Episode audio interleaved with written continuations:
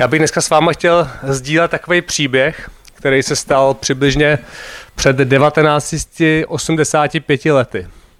A stal se člověku v mém věku, byl to mladý muž, který byl právníkem a jeho prací bylo studovat zákon, různé legislativní úpravy a nějak ho aplikovat na život tehdejší společnosti.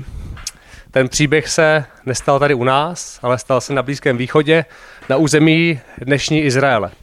A ten mladý muž, byl mu jako mě okolo 35, 35 let v té době, tak on byl v té práci velmi úspěšný.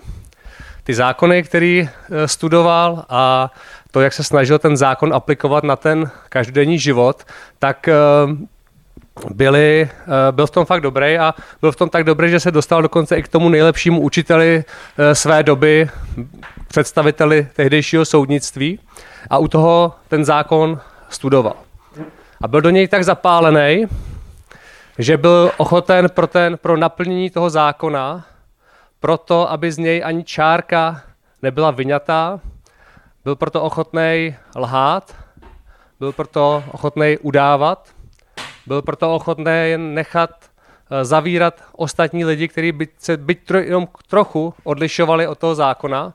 A dokonce schvaloval i to, že je ostatní lidé zabíjeli a vlastně mu bylo příjemný, že ten zákon je nad, eh, že ten zákon vlastně je nad lidský život. A eh, tenhle ten mladý člověk si myslel, že dělá dobře. Protože věřil tomu, že ten židovský národ je na tom zákoně postavený a že tím, že chrání ten zákon, takže chrání nejenom uh, dobré boží jméno, ale že chrání i ten národ izraelský jako takový. A jednoho dne se tenhle ten mladý člověk eh, sešel se svým učitelem, s tím velmi uznávaným soudcem uh, v té, v té jeho době. A on mu začal vyprávět takový příběh. A říká mu, před 14 dny přibližně se k nám na soud dostali dva lidé. Byli to naprosto obyčejní lidé, kteří v tom božím zákoně nebyli vůbec vzdělaní. Je dost možný, že ani neuměli číst a přesto udělali něco, co jsme dlouhou, dlouhý desetiletí předtím nikdy neviděli. Až v poslední době. A my o tom čteme ve skutcích ve třetí kapitole od prvního do desátého verše. Tam se píše, Petr a Jan vystupovali o třetí hodině odpoledne, hodině modlitby do chrámu. Právě tam přinášeli nějakého muže, který byl chromý již od na své matky. Každý den ho kladli ke dveřím chrámu, kterým se říkalo krásné, aby ty, kdo vcházeli do chrámu, prosil o almužnu. Když uviděl Petra a Jana, jak se chystají vejít do chrámu, prosil o almužnu. Petr s Janem se na něj upřeně zadíval a řekl, pohleď na nás. Pozorně sledoval a očekával, že od nich něco dostane. Petr však řekl, stříbro a zlato nemám, ale co mám, to ti dám. Ve jménu Ježíše Krista Nazareckého vstaň a choď. Uchopil ho za pravou ruku a pozdvihl jej. I hned se spevnili jeho nohy a klouby. Postavil se, vyskakoval a chodil. Vešel s nimi do chrámu, chodil, skákal a chválil Boha. A všechen lid ho spatřil, jak chodí a chválí Boha. Poznali ho, že je to ten, který kvůli almužně sedal u krásné brány chrámu a byli naplněni úžasem a ohromeni nad tím, co se mu přihodilo. Tyhle ty dva my jsme si pozvali na ten soud a začali jsme se jich vyptávat, jaký moci tenhle ten skutek udělali. Stalo se to tak, že když lidé začali chodit do toho chrámu na, nějak, na modlitbu, tak tyhle ty dva šli kolem tohohle chromého člověka. Stalo se něco, nikdo pořádně neviděl co, ale tenhle ten chromý člověk začal chodit. A bylo to divný natolik, že jsme si je pozvali k podání vysvětlení. Sešli jsme se, celá velerada, byl tam uh, soudce Kajfáš, Anáš, Jan a Alexander a začali jsme se těch, těch dvou rybářů ptát, jaký, jakou mocí tohle udělali.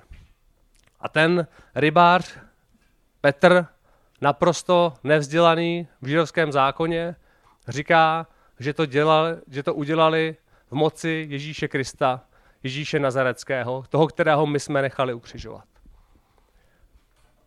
Proti zákonu se nijak neprovinili. My jsme vlastně nevěděli, co s nimi máme dělat, říká ten učitel tomu žákovi. A tak jsme je museli propustit. A jenom jsme jim pohrozili, aby už uh, tohle nedělali a aby o Ježíši dál nemluvili. A včera se to stalo znova. Oni neposlechli a znovu kázali, tak jsme je museli znova pozvat k soudu a tam jsme je znova chtěli soudit. A já jako učitel jsem říkal, hele, nechme je být. Možná, že to je nějaká, že to jsou nějaký blázni, kteří si myslí, že spasí svět. Jako to byl ten, jako byl Teudas nedávno, což byl jeden z lidí, kteří se rozhodli, že, že je mesiáš a že, že všechny zachrání. A pak se ukázalo vlastně, že, že to tak nebylo. Tak počkáme, co tyhle ty dva a třeba to zanikne. A nebo je druhá možnost, a to je to, že je to od Boha. Že to, jak oni kážou, to, jak oni uzdravují lidi, že to je od Boha a s tím stejně nic neuděláme. Ti z vás, který znáte Bibli trochu lépe, možná, že vám ty postavy už začínají dávat obrysy a možná byste jim i přiřadili nějaká jména. Tak ten mladý člověk v tom věku 35 let, to byl Pavel, v té době ještě Saul, Pavel Starzu.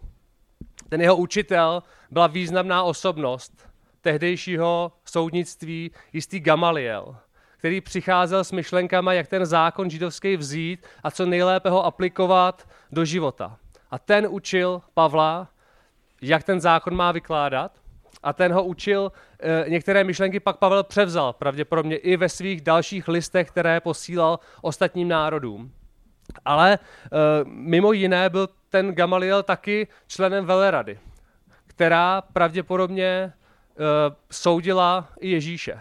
My přesně nevíme, jestli ten Gamaliel byl součástí té velerady, když soudili Ježíše, ale víme, že tam byl ten, ten Kananiáš a ten, ten Anáš, což byl Tchán a Zeď.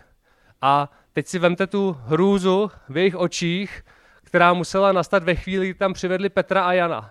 Když oni dva si mysleli, že vlastně tím, že Ježíš, Ježíše odstranili, mysleli si, že toho buřiče, který chce rozvrátit židovský národ, že se ho zbavili, že ho nechali zabít, tak si mysleli, že ta myšlenka zemřela s ním. A teď se ukázalo, že Petr a Jan s tím pokračují dál. A nejenom to, že by hlásili nějakou filozofickou myšlenku, ale oni dělali přesně to, co dělal Ježíš předtím. Oni byli taky schopní uzdravovat lidi z nemocí. A ten Pavel, eh, ten židovský zákon velmi dobře znal.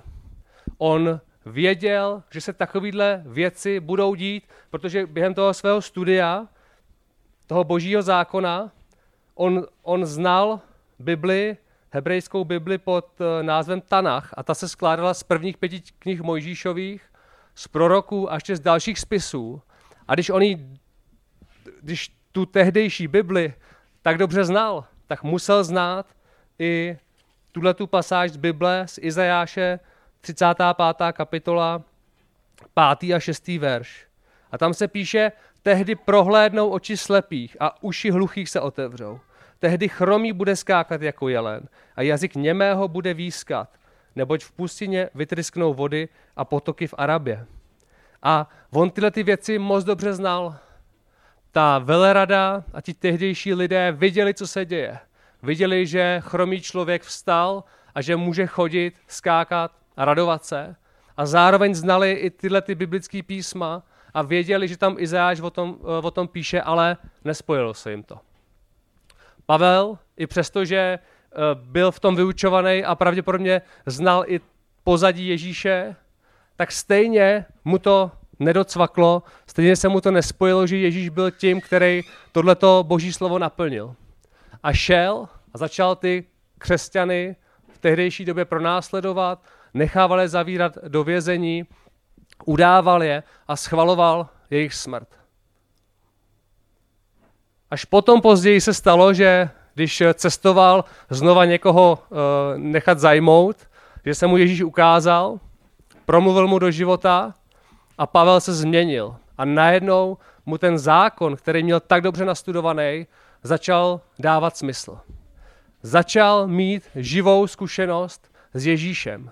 Do té doby, než ho Bůh zastavil, tak pro něj Boží slovo byl zákon, který bylo potřeba nějak vykládat. Když ho vykládal někdo špatně, tak uh, ho nechal zavřít.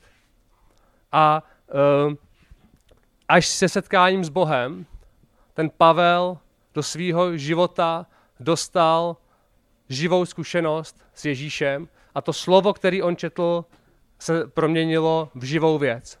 A když srovnáme ty dva nebo tři postavy, které tam jsou jako hlavní, Pavel a Petr a Jan, tak si vemte, že na jedné straně stáli dva lidé, to byli rybáři, obyčejní lidé, kteří Bibli nebo tehdejší písmo nikdy nepřečetli pravděpodobně, protože možná ani neuměli číst a psát. A znali ho vlastně jenom z toho, co jim vyprávěli ti učitelé, co, jak jim to převyprávěli. Ale přesto byli schopní udělat něco, co nikdo z těch učitelů a z těch akademiků tehdejší doby nebyl schopný. A čím to bylo? Protože Petr a Jan tři roky chodili s Ježíšem a měli živou zkušenost s tím, jak Ježíš působí. A proto to vzali, to, co je Ježíš naučil, a převedli to do reálného života. Když to Pavel v tom prvopočátku, to byl člověk, který byl akademik, který ty věci měl naučený perfektně. Byl to člověk, který opravdu patřil k top právníkům v té své době, ale přesto v tom jeho výkladu chyběl život, naopak tam převažovala smrt, protože byl ochoten pro to slovo i vraždit. A až potom, co se proměnil, co poznal Ježíše, tak i do toho jeho života přišel zkušenost s Bohem. A bylo to skvělé, protože on mohl zase naopak zasadit všechny historické souvislosti do sebe a nebejt Pavla a jeho, uh, jeho vzdělání, tak bychom neměli tady uh, třetinu nového zákona, kde on všem národům, kterým píše dopisy, popisuje přesně, jak to v historii bylo, jak to do sebe zapadá a jak je úplně jasný, že Ježíš byl tím mesiášem, který naplnil ten starý zákon nebo ty tehdejší, tehdejší, tehdejší Bibli. A do jeho života se dostala taky osobní zkušenost s Ježíšem. A mě na tom fascinuje ještě, ještě jedna věc u toho Petra a Jana. A sice to, že oni do toho chrámu přišli, oni tomu chromímu nic nekázali. Oni mu neříkali, jestli chceš být uzdravený, musíš poznat Ježíše. A ne, neptali se ho, a jak se ti to stalo? Byl to nějaký hřích, nebo za to někdo může? Oni přišli a řekli, hele, jako peníze ti nedám, žádný nemám. Já vlastně nevím, čím bych ti poradil, ale něco znám, nějakou zkušenost mám. Vstáhli k němu ruku, vzali ho a ve jménu Ježíše Krista ho uzdravili. A to byla ta živá zkušenost. Oni si na nic nehráli, nikomu nic nekázali, ale prostě ukázali to, jaký Ježíš je doopravdy a jak ho doopravdy znají. A e, až potom vlastně v té druhé části té třetí kapitoly, ve čtvrté a v páté, teprve Petr vysvětluje ty historické souvislosti. Ale kdybychom porovnali to vysvětlení Petrovo a Pavlovo později, tak to je jakoby amatér vůči akademikovi. Ale v tom, v čem byl Petr s Janem silný, byli v tom, že měli tu osobní zkušenost s Ježíšem.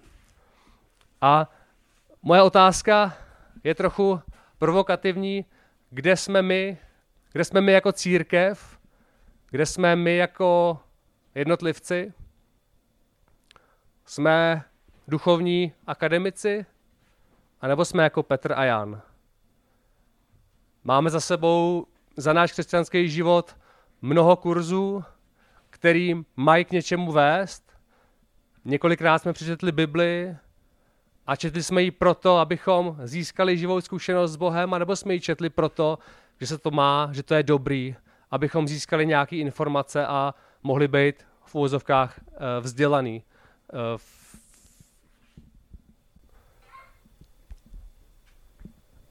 Moje otázka je, jestli jako církev žijeme ze zkušenosti s Ježíšem, jestli my jako jednotlivci žijeme eh, ze zkušenosti s Ježíšem a jestli lidem okolo nás předáváme živou zkušenost z nás, anebo jenom naučené věci.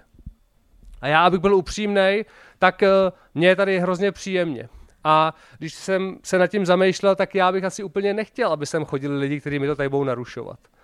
Já jako úplně nejsem přesvědčený, když tady někdo občas vejde a kouká se, že kde by si dal kafe, tak si říkám, je, co zase bude, co, co bude chtít, co si o nás asi myslí. A jsem v tom upřímně jako ten Pavel v začátku. Já chci zachovat tenhle ten jakoby boží řád tady podle mýho nějak, podle mý představy. Chci, aby to fungovalo přesně jak chtěl Pavel, podle toho zákona. Já nic moc měnit nechci. Ale je to ten správný postoj? No evidentně není, že jo. Já bych měl být ten, který bude chodit mezi lidi a bude říkat, předávat tu živou zkušenost, kterou mám s Ježíšem. Ale jak ji dosáhnu jiným způsobem, než tak, že si ji budu, budu, z čeho se ji mám naučit? Z Bible. A taky nám dal Ježíš Ducha Svatého, který nám v té cestě pomáhá projít. A to by mělo být to, na čem my budeme stavět. Ne na tom, že budeme Bibli dokonale znát uh, na spaměť, ale že lidé, a že ji budeme citovat lidem ale že máme za těma lidma chodit a říkat jim vlastní zkušenost, jakou máme s Bohem.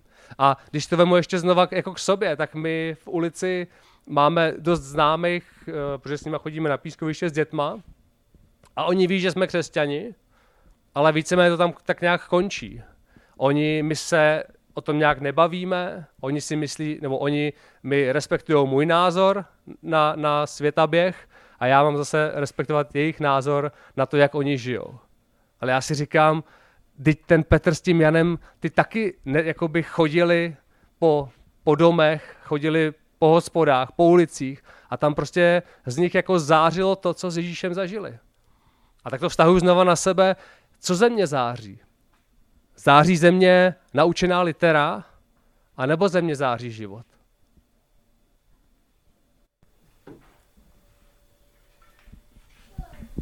Já bych se možná na závěr eh, pomodlil za nás, aby nám to jedno nebylo. Aby, jsme, aby nám nebylo jedno, že lidi kolem nás vlastně Boha neznají a že jsme s tím vlastně docela spokojení, protože my máme svoje společenství, kde jsme rádi a, a máme svůj život, který máme rádi, ale proto my tady nejsme. My jsme tady od toho, abychom ty věci, co jsme se naučili o Bohu, abychom šli a těm lidem okolo nás prostě o Bohu říkali. Tak tě, pane, prosím za to, aby, aby jsme tady naplnili to co, to, co máme. Aby jsme tady uh, nějak neodžili ten svůj život, být dobře. Ale aby kolem lidí, co jsou kolem nás, nemuseli, uh, aby tě prostě mohli poznat, pane.